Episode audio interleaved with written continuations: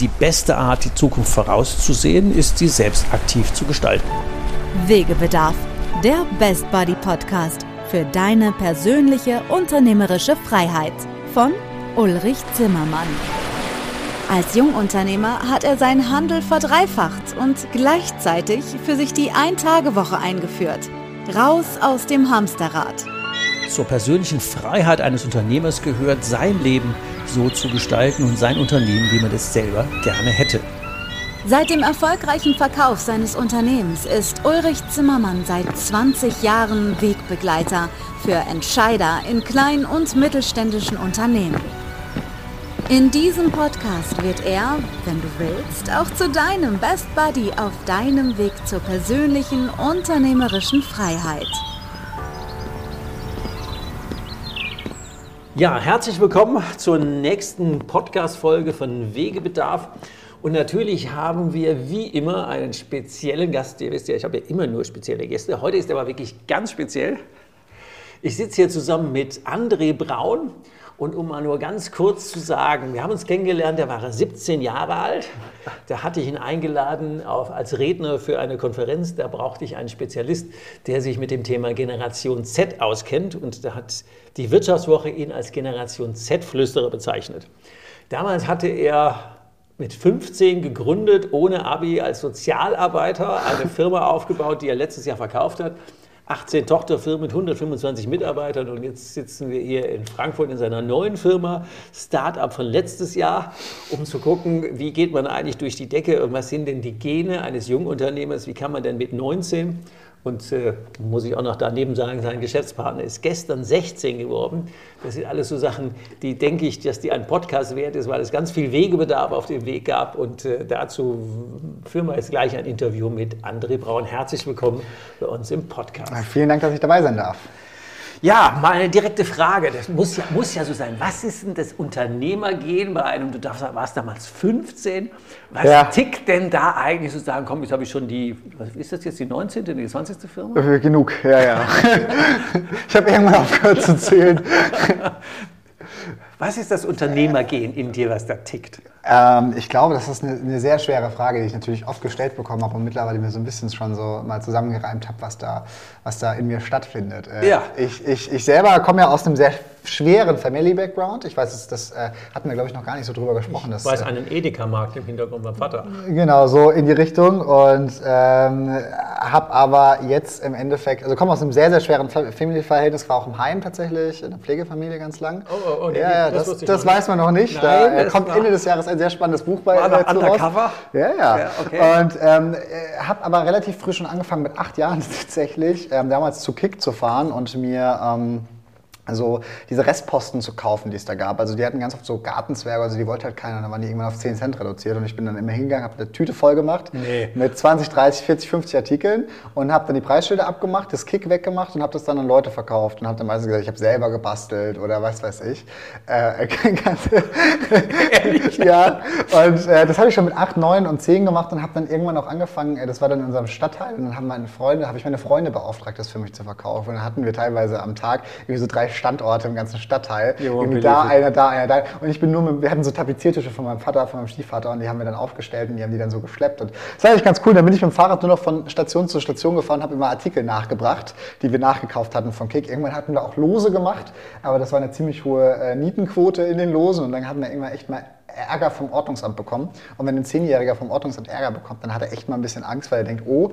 Und dann haben sie mich auch nach Hause gefahren und dann haben sie mir voll Ärger gegeben. Und ich habe natürlich auch Ärger von meinen Eltern bekommen, weil ja, du kannst doch jetzt hier kein Glücksspiel machen und so weiter. Ja, und so hat es dann angefangen.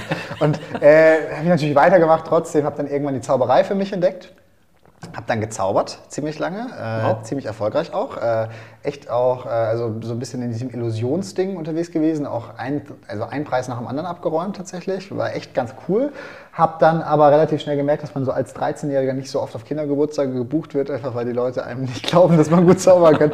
Und dann habe ich gesagt, ja okay, dann habe ich das wieder gelassen, bin dann äh, in, in, die Videoproduktion eingestiegen und habe YouTube-Videos gemacht. Ja. Habe dann da relativ schnell Freunde gefunden, habe dann ähm, gemerkt, ich möchte mit meinem YouTube-Kanal auch noch nebenbei Geld verdienen, habe dann irgendwelche chinesischen Kamera-Equipment-Hersteller angeschrieben, habe gemeint, schickt mir eure Produkte kostenlos, ich stelle die vor und äh, habe natürlich kein Geld dafür bekommen und habe die Produkte dann aber weiterverkauft auf Ebay und habe dann so mein Geld gemacht. Und dann haben irgendwann meine, meine Freunde gesagt, ey André, mach das mal für uns. Dann habe ich das für fünf, sechs Freunde gemacht und dann kam irgendwann YouTube-Management auf uns zu und hat gemeint, André, äh, bitte mach für uns Praktikum, mach, arbeite bei uns, fang bei uns an zu arbeiten. Das habe ich dann gemacht und habe das dann ein halbes Jahr gemacht, fand die dann irgendwie irgendwann ein bisschen langweilig und, und, und zu unrevolutionär, habe denen dann gesagt, schaut mal, wir könnten das und den und den Geschäftsbereich erweitern.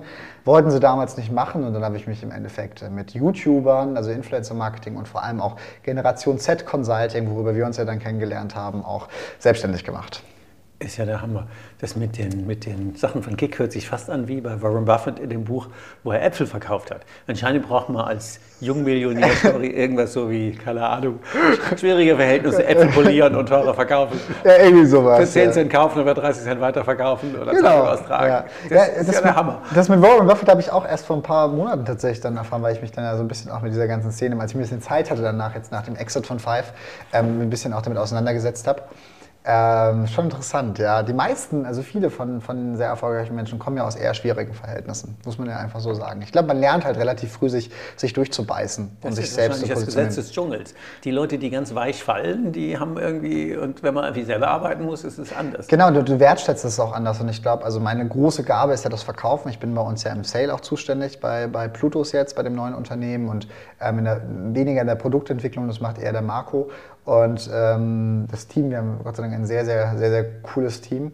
Ähm, und, und das ist auch so. Ich glaube, ich habe durch, gerade durch das Zaubern zum Beispiel, habe ich das Verkaufen sehr gelernt, weil du musst Leute natürlich davon überzeugen, dass Show irgendwas so ist. Genau. Ja. Und so ist das im Verkaufen natürlich am Ende des Tages auch. Und ich glaube, deswegen bin ich mittlerweile auch so ein, also ich würde mich schon als guten Verkäufer bezeichnen, also ein bisschen selbstlobend an der Stelle. Ja, wir haben ja hier bei, der, bei unseren Hörern beim Wegebedarf-Podcast, das sind ja selbstständige Solo-Entrepreneure, ähm, KMUs. Ja. Und ähm, so ein Stück weit Sinn des Podcasts ist natürlich auch immer Mut zu machen und einfach, ich liebe ja so nischenorientierte Dinge und du hast ja auch mal gesagt, du kaufst ja nur bei uns, weil das jugendliche Leute sind, weil ich habe da auch wirklich Spaß dran. Da bin ich immer beeindruckt, Ja. wenn Leute irgendwie auf die Kette kriegen. ähm, das begeistert mich ja tatsächlich immer sehr.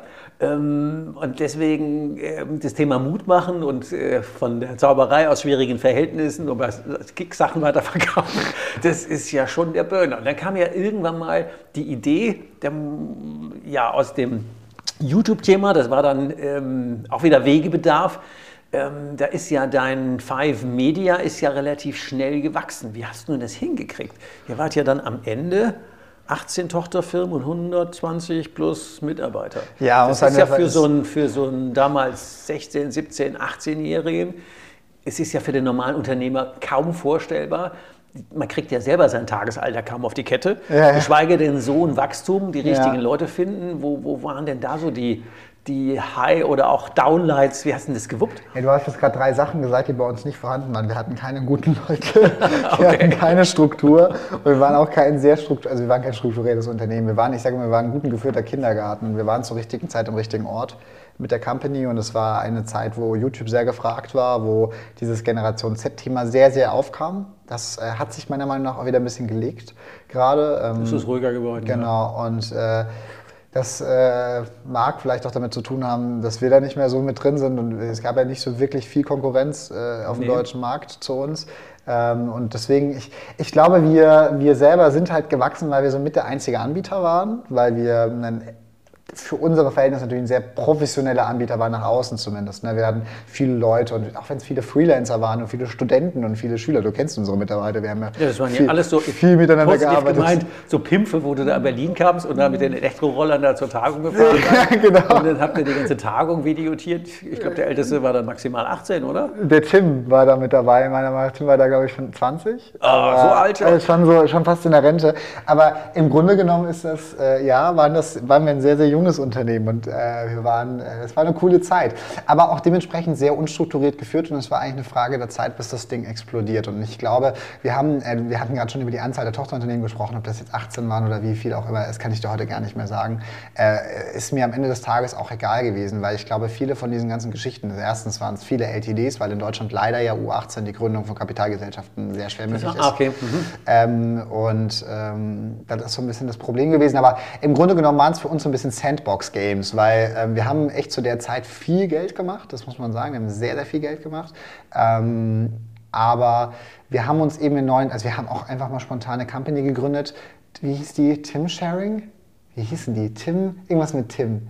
Ähm, das war unsere E-Scooter, also E-Scooters aufgekommen sind, haben wir einen E-Scooter-Verleih haben wir einfach gesagt, wir, wir wollen in den E-Scooter-Markt einsteigen. Und dann haben wir, wir gründen jetzt einfach mal eine Gesellschaft, haben das auch gemacht und haben dann schon mit den ersten fünf, sechs Kommunen Verträge gemacht, haben dann irgendwann festgestellt, dass wir eigentlich gar keinen Bock auf das Business haben, weil es viel zu unnachhaltig ist und kein Geld bringt am Ende des Tages und als Investoren gestützt ist. Ich sagte, okay, wir machen es doch nicht. Aber so, sowas haben wir natürlich auch gemacht. Ne? Und oftmals, ich würde nicht sagen, dass es unerfolgreich war, ich würde sagen, es war eine war eine Erfahrung und hat auch zum Gesamtbild und zum Gesamterfolg der Five Media Group beigetragen. Und äh, natürlich auch zum Gesamterfolg heute von meiner Person und, und, sicherlich auch von Plutos, weil das alles Erfahrungen waren. Also mit Tim Sharing hatten wir dann die ersten, ähm, ich, ich, meine, es hieß Tim Sharing, ich bin mir echt, nee, die, die, wie hieß denn, die, die, die, die 51 Technology hieß die. 51 Technology. Hieß die, hieß die Gesellschaft dahinter. Ähm, ich glaube, das war so, glaube ich, eine UG, ich weiß es gar nicht. Äh, äh, wie auch immer. Und dann haben wir das einfach mal gebaut und haben geguckt, wie es. Und dann hat es irgendwie nicht geklappt und dann haben wir gesagt, okay, dann haben wir halt auf und machen das nächste. Und so haben wir uns irgendwie durchgebissen, bis wir dann eben verkauft haben. Im, am 15. März 2020 und am 16. März äh, bin ich hier eingezogen in Frankfurt.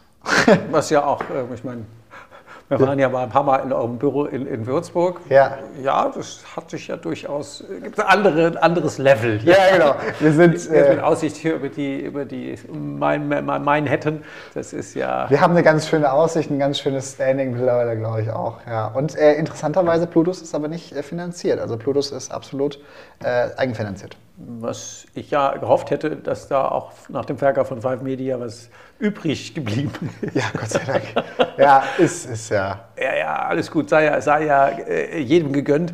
Ähm, du hast, wir gründen da mal so eine Firma. Wir habt ja eben über Mut machen und Unternehmer. Also klassischerweise macht man sich ja langen Kopf, gründe ich eine Firma, mache ich einen Businessplan, rechne ich das mal durch. Das scheint ja eher mal so. Wie habt ihr das gemacht? Mit spontanen Entscheidungen oder mehr durchdenkend?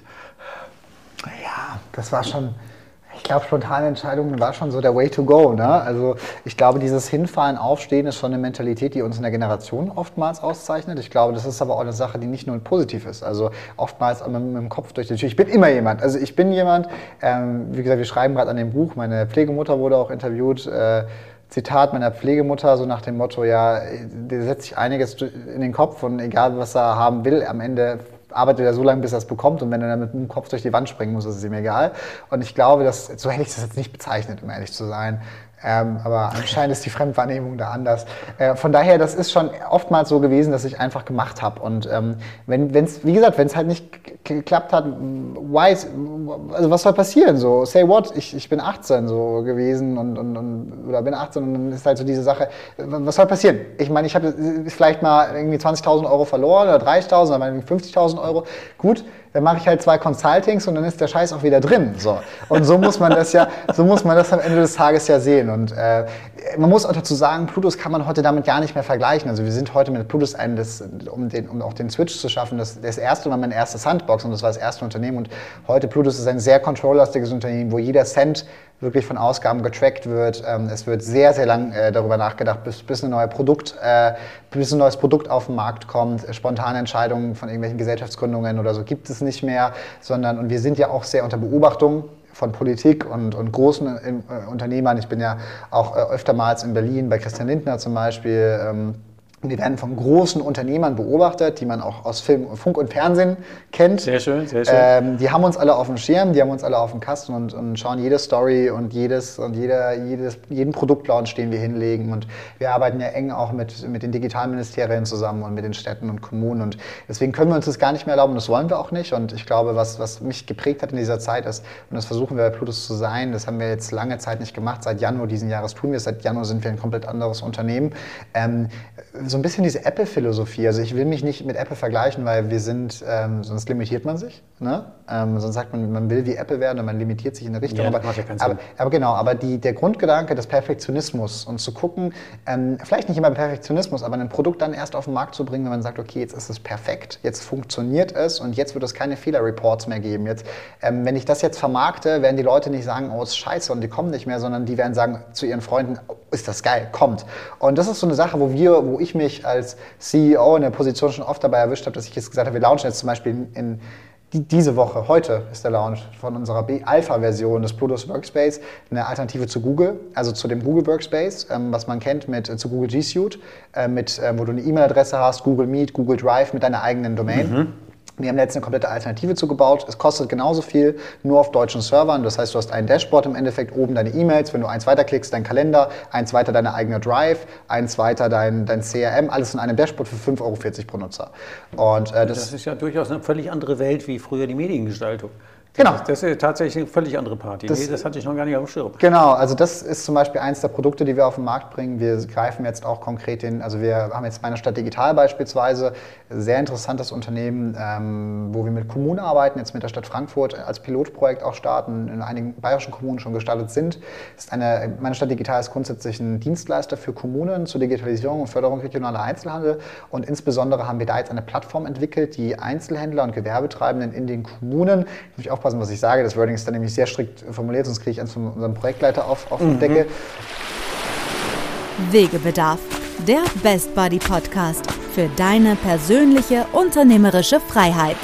Die Einzelne dazu sensibilisieren soll, ähm, mit der digitalen Welt umzugehen und die, die, zu, die zu verstehen, weil wir haben eine Videoplattform entwickelt, das heißt die Stadt Frankfurt zahlt pro Jahr eine Lizenzgebühr an uns mhm. für diese Plattform. Da sind Videos drauf zum Thema Instagram, Facebook, Google My Business, was auch immer. Wie und geht das alles? Und jeder, genau. Und was ist da, also was ist das? Warum, Instagram für Dummies oder so? Genau, warum okay. brauche ich mhm. das? Und das aber in komprimierten Videos erklärt mit Checkliste, PDF Gut. zum Ausdrucken. Super. So, und ähm, das ist für Gewerbetreibende. Und das Schöne ist, jeder Gewerbetreibende in Frankfurt kann das dann kostenfrei nutzen, kann sich da registrieren und diese Videos dann abrufen. Und das Tolle für uns ist natürlich, am Ende ist es unsere Plattform und auch unsere Daten. Das heißt, Hallo, guten Tag, And, äh, André Braun hier, meine Stadt Digital. Wir rufen an im Auftrag der Stadt Frankfurt. Wie gefällt Ihnen unsere Plattform? Ah ja, die ist total toll. Ja klar, hast und, natürlich die Türöffner überall. So, klar. Und äh, was wir jetzt entwickelt haben, oftmals, das will ich noch ganz kurz erzählen, bevor wir weitermachen, es gibt ähm, einen klassischen Einzelhändler. Der hat in der Regel ein Warenwirtschaftssystem, der hat in der Regel ein Kassensystem und einen Online-Shop.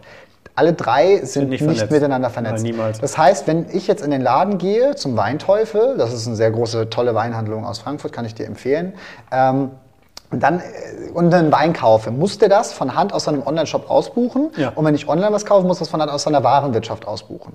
So, der hat für seine Warenwirtschaft mal 10.000 Euro bezahlt, für seinen Shop mal 20.000 Euro und für sein Kassensystem zahlt er jeden Monat 300 Euro ab.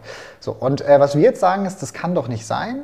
Wir wollen eine Lösung, dass du diese drei Sachen nicht mehr hast, sondern eine Lösung. Und Durchgängig. Genau. Und wir bieten jetzt mit meiner Stadt eben das neue Meine Stadt Digital Kassensystem an. Das ist ein Tablet, was du von uns bekommst, plus ein Kartenterminal für 4.800 Euro einmalig, brutto, inklusive Mehrwertsteuer. Das, das war der Werbeblock. Ja, genau. Das, das, bekommst du, nein, nein, das bekommst du ähm, und kriegst einen Online-Shop dazu, ein Kassensystem und eine Warenwirtschaft, die so miteinander verbunden ist, dass der Ulrich in Zukunft zum Weinteufel gehen kann, per Hand einen Wein kauft, du mit Karte bezahlst, ähm, der Beleg dir digital in deine E-Mail geschickt wird und du eine Minute später vom Weinteufel noch eine E-Mail bekommst mit Hallo Ulrich, vielen Dank für deinen Einkauf bei Weinteufel. Hier kannst du dein Passwort festsetzen und nun all deine Bestellungen, die du bei uns online abrufst oder offline kaufst, in deinem Kundenkonto einsehen. Und das Zahl geben wir dem Einzelnen dafür gerade mal 4,8. Das muss man sich mal überlegen. Damit überrumpeln wir die komplette Konkurrenz. Und das Produkt startet zum Beispiel im Juni, äh, Mai sogar schon. Und ähm, das verkaufen wir dann natürlich den Einzelnen, die unsere Plattform nutzen. Und wir sind gerade mit einigen Städten jetzt in Hessen im, im engen Kontakt. Wir wollen das bundesweit ja, machen. Das dürfte ja boosten, weil wenn man so ähm, du weißt, meine Frau, die ist ja im, im, im Thema Visual Merchandising unterwegs. Ja. Also das Thema, wie muss ein Laden aussehen, ähm, ja. dass der im Prinzip von selber verkauft. Ja. Und die hat ja. genau das Thema stationärer Einzelhandel oder te technische Händler, die ja genau diese Zu-Fuß-Mechanik haben, die ja pseudodigital sind. Ähm, die müssten ja darauf abfahren ohne Ende, weil... Äh, da das bin ich auch der Meinung, immer noch Leute wollen persönlich gebucht, sorry, persönlich bedient werden. Ja. Zumindest mal äh, ein Stück mehr als die Hälfte der Menschen. Aber wenn die einen Laden betreten, wollen die auch mehr erleben als im Internet. Ja. Und das muss aber dann dahinter wieder digital laufen. Und dieser Switch, der war ja bis jetzt, ähm, also zumindest nicht in meinem vorhanden. Kopf, nicht denkbar. Genau. Also super, gut. Von daher ist das vielleicht eine coole, coole, auch eine coole Synergie, über die man dann nochmal sprechen kann. Aber grundsätzlich ist das wirklich das, wo wir hinwollen. Wir wollen auch zunehmend ein Softwareunternehmen werden, was Software zur Verfügung stellt und nicht mehr nur die klassischen Webseiten baut oder CRM-Software und so weiter. Und wir bei Plutus selber bieten ja nur noch Applikationsentwicklung und Webseiten an. Wenn du Social Media Management willst, musst du in unser Tochterunternehmen gehen, Social Spark. Wenn du Videoproduktion willst, zu Framefluent. Wenn du Advertising Service willst, zu Rare Digital. Alles hundertprozentige Tochter in der Plutus GmbH. Und am Ende des Tages steht auch alles auf deinem Plutus-Konto drauf, weil du hast in Zukunft einen Login-Bereich bei Plutus, da gehst du auf Login, egal, auf, du kannst auch bei Social Spark auf Login drücken, loggst dich da ein und siehst all deine laufenden Positionen, du kannst deine Positionen kündigen, du kannst deine Domains verwalten, alles in Zukunft in einem Dashboard. Und damit sind wir die erste Agentur Europas, das erste Digitalunternehmen Europas, was überhaupt den, die, sowas anbietet. Also, dass man überhaupt mal darüber nachdenkt, ein eigenes Kundenportal ja, Das wäre ja genau die nächste Frage gewesen. Als wir vor Jahren mit meiner damals Hike and Strike Webseite angefangen haben, ja. da war ja die Frage, ja, machen wir jetzt irgendwie eine Social Media Betreuung? Ja. Äh, müssen wir mal drüber reden. Ja. Haben wir jetzt noch nicht. Ähm, wann denkt ihr euch denn das ganze Zeug aus? Also das eine ist ja die Frage, wann denkt man sich das aus? Und die andere, die viel wichtiger, weil hier unsere Kundschaft, die sind ja auch immer auf der, auf der unsere Hörerschaft, auf die Suche nach äh, zukunftsträchtigen Geschäftsmodellen. Wie kommt ja. man denn auf die Ideen? Ja, also die Ideen entstehen meistens daraus, dass wir die Philosophie im Unternehmen haben, all das, was wir jetzt haben, ist doof und wir wollen es besser machen. Wir sehen beispielsweise bei der Hike and Strike Seite damals, es gab eine Kundenmitarbeiter, eine Support-Mitarbeiterin, die hat mit dir telefoniert, die hat die Daten aufgenommen, dann sind die Daten irgendwie verloren gegangen, dann hat man die E-Mail nicht mehr gefunden, dann solltest du deine Daten in den WeTransfer-Ordner hochladen. Das sind so Sachen, wo wir gesagt allein an dem Prozess kann man jetzt fünf Sachen rausschließen. Erstens, du hattest kein Kundenlogin, wo du deine Domain selbstständig verwalten kannst und du konntest auch nicht selbstständig einfach ein neues E-Mail-Postfach anlegen. In Zukunft gehst du auf Login bei Plutus, sagst neuen Nutzer anlegen und legst für deine Mitarbeiterin einen Plutus Workspace für 5,40 Euro an mit Drive, äh, Kalender, interner Google Meet, Software, also interner Videocall-Software, internem Unternehmenschat. Du kannst in Zukunft äh, eben auch selber, du brauchst keinen Retransfer mehr, weil du hast eine eigene Drive. Du hast die Ulrich Zimmermann Drive, drive.ulrichzimmermann.info. Und da kannst du deine Daten hochladen. Und das sind, allein mit diesen Tools hätten wir schon 80 Prozent der Fehler, die damals passiert sind, verhindern können. Und jetzt gehen wir noch einen Schritt weiter. Wir sagen, deine Daten, die du damals bei uns angegeben hast, die wurden damals auf ein Stück Papier, auf ein Drive-Dokument irgendwie gezogen. Mittlerweile haben wir ein Kundensystem, wo all diese Informationen abgelegt werden. Und eine KI entwickelt die immer weiter. Und wenn wir eine Seite für dich entwickelt haben, ist die automatisch mit deinem Kundenkonto verbunden. Und wenn wir, wenn du uns am Anfang gesagt hast, deine primäre Farbe ist rosa und deine Ulrich Zimmermann-Seite wird dann aber blau oder jetzt in dem Fall orange, dann, Dunkelblau-Orange, ja, genau. Genau. Dann überschreibt er dieses Rosa direkt mit dem Dunkelblau-Orange, weil sich halt was aktualisiert hat. Das heißt, ohne dass der Mitarbeiter überhaupt was machen muss. Und, ähm, 192, 644 wird es blau. Siehst du? F29, 105 wird Siehst du, das hätte dir meine KI jetzt auch, das hättest du jetzt auch selbstständig in deinem neuen Plutus Kunden Dashboard einsehen können. Ja. Und das ist das, wo wir hinwollen. Ich frage ja immer nach dem, nach dem äh, was tickt denn dahinter? Beim, beim, bei mir war es damals in dem Autoteilladen, war es, wie kriege ich denn den Nutzen für die Kunden erhöht? Ja. Wie wird es denn irgendwie, heute würde man sagen, more convenient? Bei, wo habe ich neulich ein Interview gehört vom, mit Jeff Bezos, wo er gesagt hat, nee, was mich antreibt, ist nicht die Wettbewerbsbeobachtung, sondern ich will einfach den Kundennutzen erhöhen und der Wettbewerb ist mir egal. Was ist es denn bei euch? Ja. Weil die Ideen müssen ja irgendwo herkommen. Ich glaube, es ist ein Mix aus beidem. Also ich glaube, ich finde es wahnsinnig faszinierend, den Gedanken zu haben, dass du in Europa in drei Jahren das Unternehmen Plutus hast und dass dein Ansprechpartner für alle Services ist und wir damit eine komplette, Agentur, eine komplette Branche überflüssig machen. Das komplette Agenturgeschäft wird sich nachhaltig verändern, weil Agenturen, jeder, jeder Mensch hasst Agenturen. Es gibt niemanden, der Agenturen mag.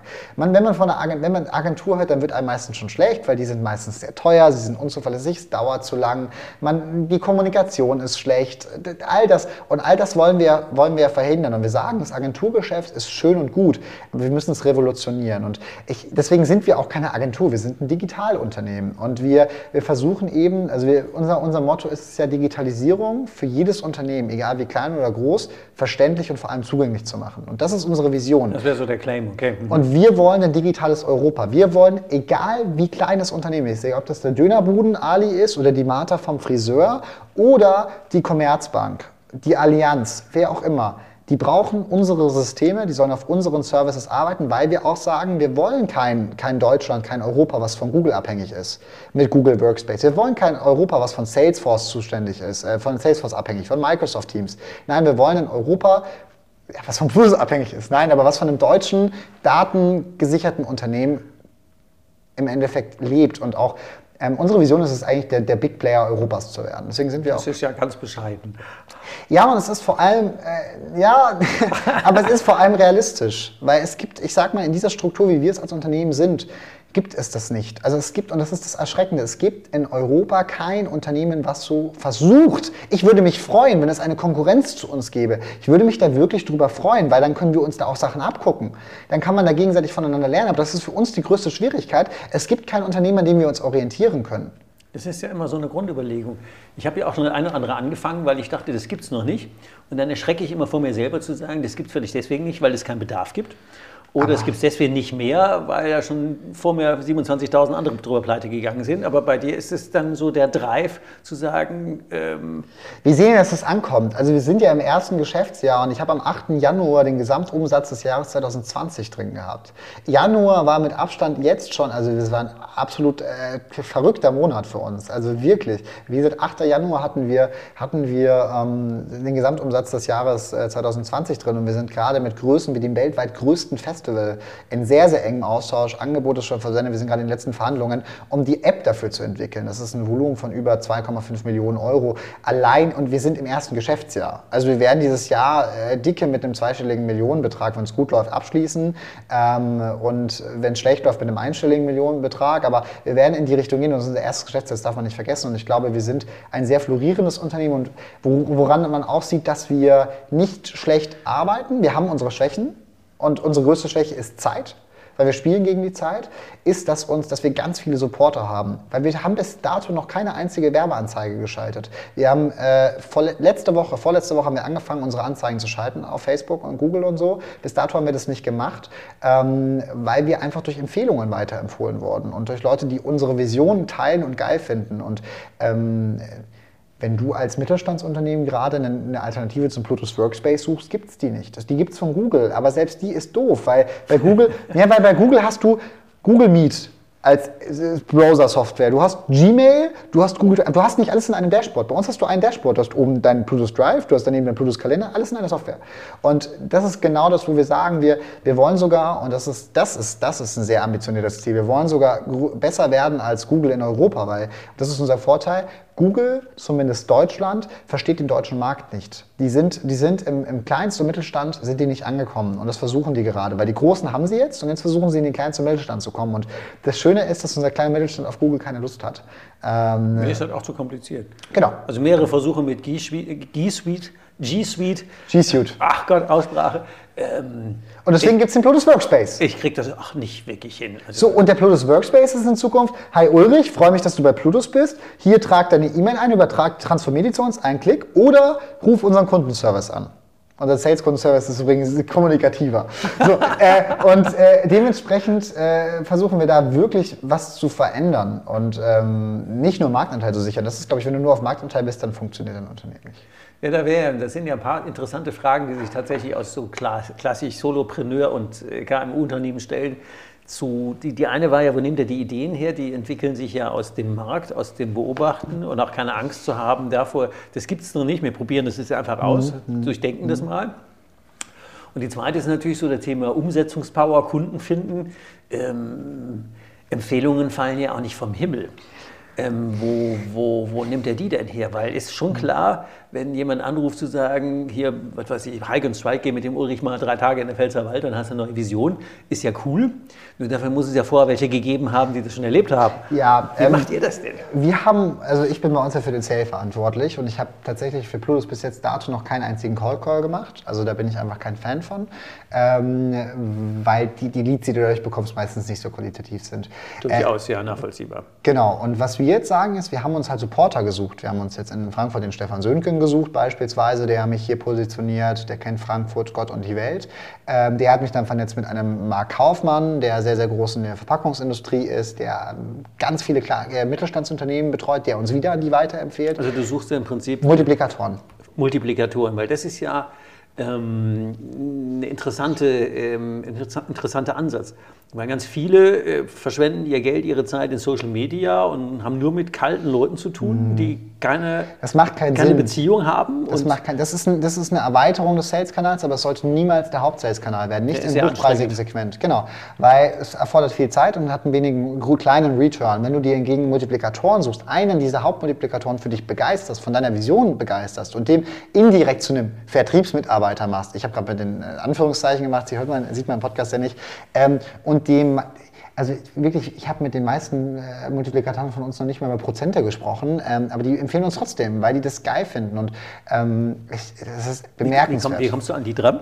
Ja, beispielsweise Stefan Söhngen, das war Glück, der hat mir, also mein wer, wer, ist das? Ich, ich Dr. Stefan Söhngen ist, äh, den kennt ganz Frankfurt. Ja, der, der, Typ äh, hat ein Buch, der, sein Job ist Relationing, also Leute miteinander verknüpfen, Connecting the Dots. Und hat auch ein Buch geschrieben, sehr gut, sehr empfehlenswert. Ähm, und er zum Beispiel, ihn habe ich kennengelernt durch meine Speaker-Agentur, bei der ich unter Vertrag bin. Und äh, der hat Oliver Stolz, äh, macht das Alpensymposium, das zweitgrößte, äh, die zweitgrößte Wirtschaftskonkurrenz der Schweiz. Ähm, und der selber hatte mich, hatte mich vernetzt mit, mit Stefan Sülke. Und Stefan Sülke habe ich wieder mit Marc Kaufmann versetzt und äh, Stefan Sülke habe ich mit, äh, mit Mengi versetzt, der wieder sehr gut mit der Stadt Frankfurt vernetzt ist und so ist es gekommen. Und äh, mittlerweile ist mein Multiplikatornetzwerk äh, sehr präsent, würde ich es mal nennen. Ja, das ist ja ein völlig anderer Ansatz, wie ja viele Leute, die jetzt so klassisch, ich kenne ja früher vom Außendienst, da fährt man dann hin oder später hat man Mails geschickt und so Kaltakquise und ich weiß nicht, wie viele Unterschriften ich in meinem Leben schon geleistet habe für irgendwelche Mails, wo man dann, gut, da war man ja lange ja, vor der digitalen Zeit. Oder wenn ich jetzt mit Leuten spreche, die äh, Tausende von Euros für Social Media Werbung und für äh, Postings ausgeben, aber am Ende ja immer also nur auch mit das. Macht, auch das macht Sinn. Ne? Mhm. Also ich glaube, gerade für größere Unternehmen ist Social Media schon ein Muss, weil alleine fürs Employer Branding, Mitarbeitergewinnung, ähm, eine gewisse Authentizität nach außen tragen ist schon wichtig. Aber ähm, natürlich, und es sollte, muss auch ein Sales-Kanal sein, Advertising Services. So kalt sind die ja nicht. Also man kann äh, die sehr warm machen. Also ich, wir haben zum Beispiel einen, einen Sales-Funnel dahinter gestellt, da müssen die mal zwei Minuten investieren, um sich durchzuklicken, Angaben zu machen die Leute, die da ihre Daten angeben, sind in der Regel schon sehr warme Kontakte.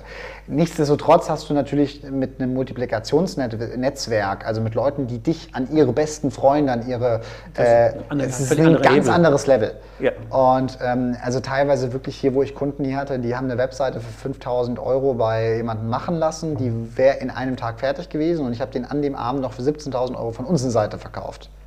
So, und also so ein großes Vertrauen genießen wir ähm, und da bin ich sehr, sehr dankbar für ähm, bei unseren Kunden. Und das ist schon, schon ähm, sehr, sehr, sehr, sehr, ein sehr cooler Status, der einem sehr viel ermöglicht es hört sich jetzt immer viel zu gut an für die normale ja, Realität. Ist es auch, ja. Das heißt, unser Podcast ja Wegebedarf, weil manchmal hat man eine Sackgasse, manchmal kriegt man vor den Koffer, manchmal ja. versinkt man im Schlamm oder ja, im, läuft durch den Regen oder es ist scheiße kalt oder man hat kalte Füße. Wie ist denn das so zwischendurch jetzt, ähm, wenn du bist jetzt seit, wenn man so andersrum rechnet, mit acht Jahren schon die Kickdinger verkauft, da bist du ja jetzt schon tatsächlich äh. über fast schon zwölf Jahre selbstständig. Nee, aber jetzt so aus den Erfahrungen, was waren denn so die Prügelphasen zwischendurch, wo du einfach keinen Bock mehr hattest und wie hast du denn das gewuppt? Wegebedarf, der Podcast. Die Route. Ich habe ja den Marco kennengelernt und äh, Marco ist das, äh, ich glaube, das Beste, was mir in meiner unternehmerischen Laufbahn je passiert ist, weil wir uns, wir sind ein Herz und eine Seele und wir sind, äh, verbringen jeden Tag miteinander, wir kennen uns jetzt schon über ein Jahr das hört sich Ein Jahr ist jetzt kurz, ja? Das hört sich kurz an, aber es ist für uns, äh, ich glaube, ich, ich kenne keinen Menschen besser als ihn und andersrum auch nicht. Also Marco Kreber ist 15, ist gestern 16 geworden. Ist gestern 16 geworden. Nee, am 13. 16 geworden, vor zwei Tagen jetzt schon. Ja. Aber ja, er ist 16 geworden und ich kenne... Wenn ich seine äh, Postings angucke, denke ich immer, der hat Robbie, Tony Robbins inhaliert. Und wenn der als 15-Jähriger erzählt, Kinder, das macht euch selbstständig, wenn du mit 15 startest und machst Insolvenz mit 16, bist du mit 23 wieder raus nach sieben Jahren, da kannst du bis 30 schon die zweite hinhaben und ähm, ja, das sind schon mutige Sprüche. Natürlich sind es mutige Sprüche, ich glaube aber, das ist, also ich sag mal, ich habe ein, ein Jungunternehmernetzwerk aus rund, rund 200, 300 Jungunternehmern. Ähm, wir machen Ende des Jahres auch den ähm, größten Unternehmerkongress Europas. Ähm, der wird sehr spannend. Äh, da jetzt kann ich noch nicht so viel dazu erzählen, aber das wird echt ganz cool. Wir sehen uns bestimmt ja auch noch das eine oder andere Mal.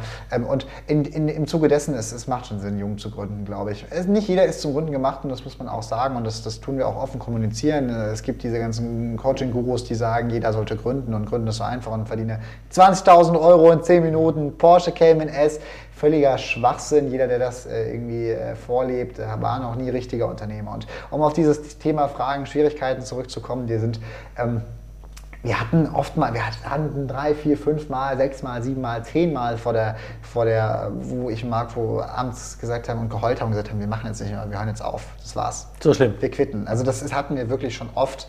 Und ähm, das ist aber normal, wenn wir die Geschwindigkeit angucken, mit der wir wachsen und mit Ja. der, wir, der wir starten. Und ähm, jeder macht das durch, aber manche machen das halt vielleicht in zwei oder drei Jahren durch, was wir jetzt halt in einem Jahr oder in einem Dreivierteljahr durchgemacht haben, im letzten halben Jahr vor allem, seit Juli, August war das sehr extrem.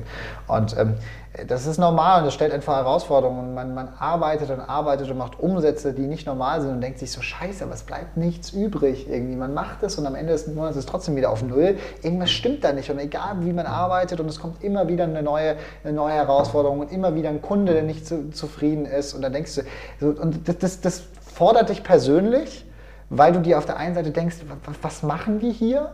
Jemand, der von außen vielleicht drauf blickt, sich so, Jungs, äh, wickelt am Tag 30 Kunden ab, einer davon ist unglücklich, ist so eine Quote. Ja, das ist ja schön, aber trotzdem belastet es einen. Ja, weil von den eine- ja, 29 klar. kriegst du ja nichts mit.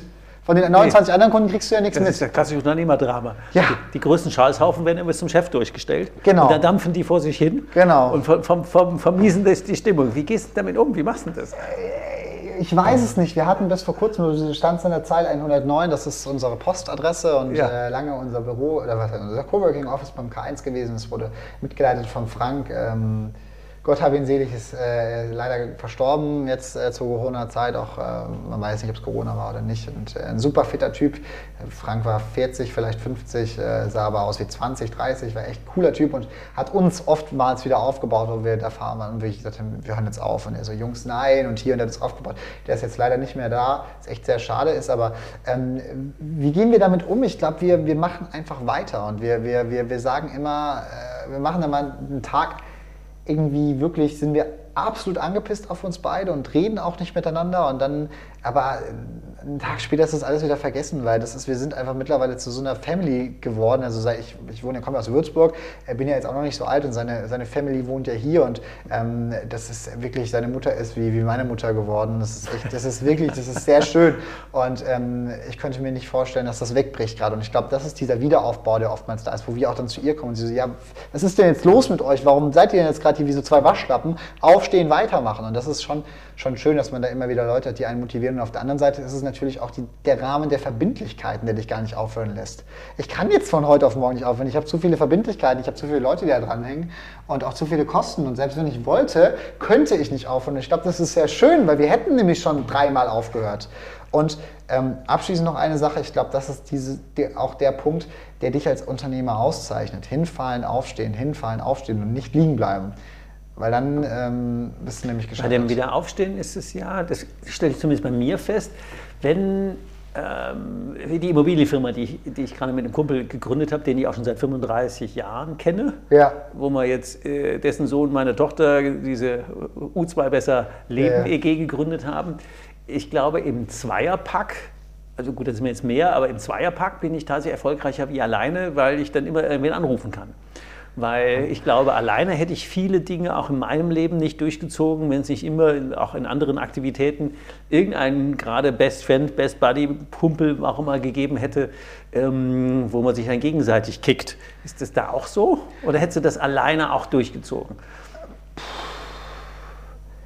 ich wäre alleine nicht so weit, wie ich mit Marco bin, weil wir uns sehr, sehr gut ergänzen. Also Marco ist ein äh, konzeptioneller, strategisches, absolutes Supergenie, wohingegen ich im Verkauf und vor allem in der, also ich bin auch mal, ich werde auch mal emotional bei Mitarbeitern und ich schreie die auch mal an. Ich bin da manchmal ein Arschloch und das ist der Marco, sagt dann, chill André, wir reden das, regeln das jetzt hier alles irgendwie ganz ruhig. Und so denke, kannst du nicht so ruhig bleiben, so ein und dann, also das ist sehr schön und das ist, ähm, und, und auf der anderen Seite ist es natürlich so, ich, ich, ich weiß nicht, ob ich aufgehört hätte. Ich glaube, ich hätte auch irgendwie mich durchgeboxt, aber ich wäre nicht da, wo wir heute sind, weil uns diese Kombination, diese Ideengebung gegenseitig, ich gebe eine Idee, er baut sie aus, andersrum, er gibt eine Idee, ich baue sie aus und dann entsteht aus so einer kleinen Idee auf einmal so ein großes Produkt, wo du denkst, wow, wie konnten wir das vorher nicht sehen? Und ich glaube, das, Das ist ist ja auch einer der Gags, den ich dabei bei ähm, Hagen Strike ja haben will, dass die sich gegenseitig hochboosten.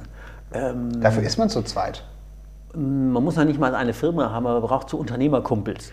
Genau. Wo man, wo man, ohne dass die einem was verkaufen wollen, wo der eine mal den einen an oder der, der, die andere anruft, wo man sich einfach gegenseitig hochzieht und wenn man halt irgendwie eine scheiß Frage hat, anrufen kann oder wenn es einem gerade nicht gut geht, weil man hat ja nicht nur Erfolgsphasen.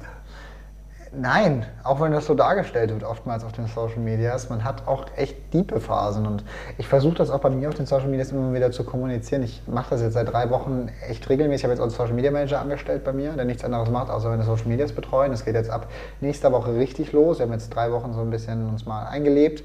Ähm, und da wird dann schon das Ziel sein, auch diese, gerade diese Schattenseiten äh, mal zu kommunizieren, weil das gibt es gibt wenig Leute, die das machen und ähm, das ist sehr schade. Aber ja, es gehört dazu. Und, und ich kenne den, den also ich war ja auch mal jung und in den, in, den, in den Zeiten früher, gut, ich war ja etwas älter, schon mit 22 übernommen, aber mir hätte dann tatsächlich so ein Best Buddy-Kumpel auf, auf dem Alterslevel, er hätte auch, wenn du sagst, er hat einen 40-Jährigen, ähm, der, also einer, der vielleicht ein bisschen mehr Erfahrung hat ähm, und auch in den späteren Phasen. Drei Global Players aufgebaut, das war wirklich ein Genie, der Typ. Ähm, super. Und auch in den späteren Phasen zu sagen, mit wem redet man denn? Mit Lieferanten nicht, mit Kunden nicht, mit Banken, mit Steuerberatern. Die haben ja alle ihre eigene Wahrnehmung und ihre eigene Interessenslage, aber sozusagen mit Typen, die auch unternehmerisch denken, die einem jetzt nicht gerade was verkaufen wollen, sondern die sowieso da sind und man kann sich dann in so einem Netzwerk äh, gegenseitig tragen, das macht schon Sinn. Mit Blick auf die Uhr, wir haben ja doch schon irgendwie jetzt unsere 40 Minuten hinter uns, eigentlich länger als geplant, aber es gibt ja immer viel zu berichten und wir hätten noch viel. Ja. Ähm, wenn du versuchen würdest, drei Tipps äh, an die, wie gesagt, so, Solo-Entrepreneure, Einzelunternehmen, klar, KMUs, das sind so die Menschen, die unseren Podcast hören. Wenn du sagst, naja, komm, der, ich jetzt mal, der 19-Jährige an, möglicherweise 90-Jährige, nein, der 19-Jährige an, ich bin ja jetzt fast dreimal so alt, ja doch ziemlich genau, ja, ähm, man weiß was gibst, was gibst du denn anderen Unternehmern mal aus deiner Lebenserfahrung mit auf den Weg? Man weiß interessanterweise nicht, ob ich 18 oder 19 bin. Äh, auf meiner Geburtsurkunde steht nämlich 2002 drauf. Ja, okay. Ehrlicherweise, wenn auf meinem Ausweis 2001 draufsteht, äh, man, man ist sich gerade sehr. Äh, eine andere Geschichte. ja, das hört sich auch an wie Klärungsbedarf. da gibt es auch noch Wegebedarf. Ja, ja. Äh, andere Geschichte. Wegebedarf, der Best Buddy Podcast für deine persönliche unternehmerische Freiheit.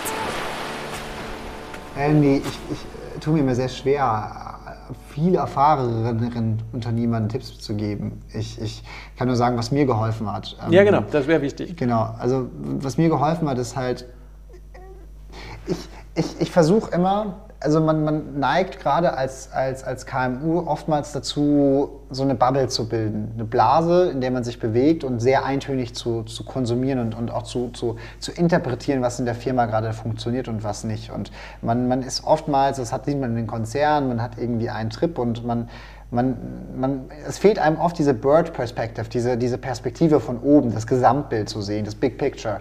Und das hat mir oft geholfen, also was ich einmal in der Woche mache, ist so ein Mental Resetting, also wo ich mich hinsetze mhm. und einfach mal aufschreibe, was ist die Woche gut gelaufen, was ist echt nicht gut gelaufen. Und ähm, auch aus persönlich, privat, alles auf eine Liste. Und dann schaue ich, okay, warum ist es jetzt so und was kann ich besser machen? Und das ist interessant, wo ich nämlich angefangen habe, war die Liste jede Woche so lang und sie wurde dann irgendwann immer kürzer, weil wenn man sich mal das, was einem vielleicht auch nicht gut tut und das, was einem, was einem auch fehlt im Leben, wenn man sich das mal visualisiert und aufschreibt, dann kann man da auch aktiv dran arbeiten und wenn man wenn man das nicht tut. Dann nimmt es auch ein bisschen den mentalen Strecken. Wie genau. lange wie lang, äh, investierst du da Zeit rein? Boah, ich mache das immer relativ komprimiert, weil ich sage, ich, das, ich investiere in der Woche eine Stunde vielleicht. Eine Stunde, okay. Also das ist nicht viel. Das wäre ein sehr konkreter Tipp. Also Mental Reset hast du das genannt. Das hilft mir. Eine Stunde das, aufschreiben, was ist gut gelaufen, was, was ist nicht gut genau, gelaufen. Das hilft und dann zu beobachten, ob die, die eine Liste länger und die andere kürzer wird. Genau, richtig. Okay. Guter Tipp. Zweiter Tipp? Mache ich, zweiter Tipp, ja. Der zweite Tipp ist, glaube ich, der mir sehr geholfen hat, ist ähm, Kritik annehmen. Ich glaube, dass wir gerade als Unternehmer oft ein Problem mit Eitelkeit haben und, und unsere eigenen Produkte, unser eigenes Baby sehr, sehr doll lieben. Mhm. Und dass es daher oftmals sehr, sehr schwierig ist, Kritik nicht, nicht, nicht negativ aufzunehmen, sondern positiv. Und äh, das ist das, was ich mir gesetzt habe, ähm, Kritik immer aufzunehmen, egal ob sie positiv oder negativ gemeint ist. Es gibt auch Kritik, die einfach völlig deplatziert ist, aber auch die muss man aufnehmen und auch da sollte man drüber überlegen, ob was dran ist, weil man kann sie auch, vielleicht nimmt man sie selber nur deplatziert war und sie ist in echt völlig gerechtfertigt, auch das hatte ich schon. Ähm, und auch, auch das dann vielleicht, und da kommt wieder der Vorteil, mit dem Geschäftspartner mal drüber zu sprechen, mit Mitarbeitern drüber zu sprechen und ähm, das ist vielleicht schon auch so der dritte, dritte, dritte, das dritte Learning, was ich irgendwie gemacht habe, ist, ähm, Mitarbeiter zu wertschätzen und mit Mitarbeitern zu sprechen und mit Mitarbeitern Mitarbeiter von der eigenen Vision zu überzeugen, weil wir es, glaube ich, echt gut schaffen, dass unsere, Unternehmen, unsere Mitarbeiter für das Unternehmen brennen Super. und sich für die, vor das Unternehmen stellen. Und sie arbeiten nie für das Unternehmen, sondern sie arbeiten mit dem Unternehmen und sie arbeiten am Unternehmen. Und ähm, diese, dieses Big Picture, von dem wir vorhin gesprochen haben, das voranzubringen. Und wir bringen mit, jeder, mit jedem CRM-Software, mit jedem automatisierten Vertriebstool, mit jedem Produkt, was wir auf den Markt bringen und verkaufen, tagtäglich kommen wir dieser Vision, Europa flächenumgreifend zu digitalisieren, einen Schritt näher.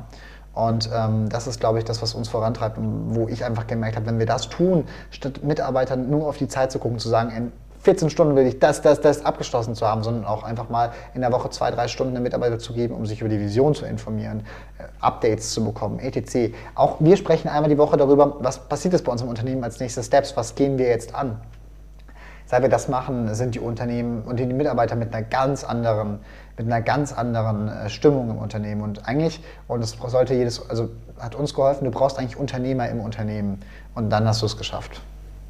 Genau, das ist ja die Vision, die ich auch mit meiner Ein-Tage-Woche immer habe, zu sagen, wenn die Leute ihre eigenen Interessen im Unternehmen haben. Genau. Wenn die, das ist immer ein bisschen provokativ, wenn ich das sage, ähm, frag nach den Lebenszielen der Leute und mach sie zum strategischen Ziel im Unternehmen. Der dann Company, Hast, dann ja. hast du ja kein... Ähm, Kein Gegensatz, kein, keine Reibungspunkte. Genau, diese Work-Life-Balance ist ja getrennt. Aber wenn du sozusagen dein Life-Work, also dein Lebenswerk du hast, brauchst eine Life-Life-Balance. und genau, wenn die, dann, wenn die dann im Unternehmen den Rahmen finden, ihre Lebensziele zu erreichen und die Lebensziele mit den strategischen Zielen überein, dann hast du ja genau diesen Drive, den man braucht. Genau, also diese, diese Life-Life-Balance ist, glaube ich, sehr wichtig und äh, den Mitarbeitern nicht das Gefühl zu geben, dass sie arbeiten, sondern das Gefühl, dass sie Spaß daran haben und äh, das ist das Wichtigste, weil das haben wir ja auch. Nur, des, also nur deswegen kann ich die Woche 80 Stunden arbeiten, weil ich weiß, ich, ich arbeite hier was, worauf, worauf, wovon ich langfristig was habe. Ich baue mir hier gerade was auf und ich habe da Spaß dran und wir bringen was voran und wenn du das bei den Mitarbeitern wächst, wir haben Mitarbeiter, die arbeiten auch also offiziell 40 Stunden, aber ich, ich Die kommen gehe- halt zweimal die Woche. Genau. kommen auch auf 80. Aber ich glaube, das ist ein gutes Schlusswort zu sagen, du musst als Unternehmer dafür sorgen, dass die Leute bei dir Spaß haben in ihrem Leben. Ja, Und absolut. wenn das mühsam wird, dann ist es einfach, das ist auch, äh, im Moment kriege ich das so oft mit zu sagen, Arbeit ist für viele so mühsam und der Spaßfaktor, der Sinn, das einfach Bock auf das zu tun, was man gerade macht, das ist so wichtig. Also Das ist absolut. Von daher, glaube ich, haben wir da einen guten Schlusspunkt.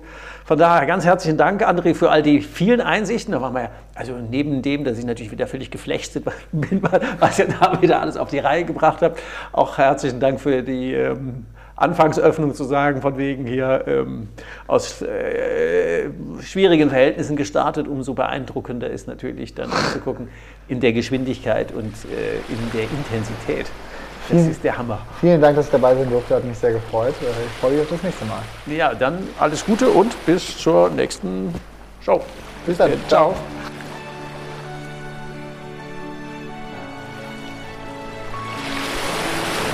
Hast du noch immer Wegebedarf? Keine Sorge! Auch in der nächsten Folge begleitet dich dein Best Buddy Ulrich Zimmermann wieder auf dem Weg in deine persönliche unternehmerische Freiheit. Geh mal auf meine Webseite www.hikeandstrike.com. Bis zur nächsten Folge. Macht's gut. Bis bald. Ciao. Wegebedarf, der Best Buddy Podcast für deine persönliche unternehmerische Freiheit.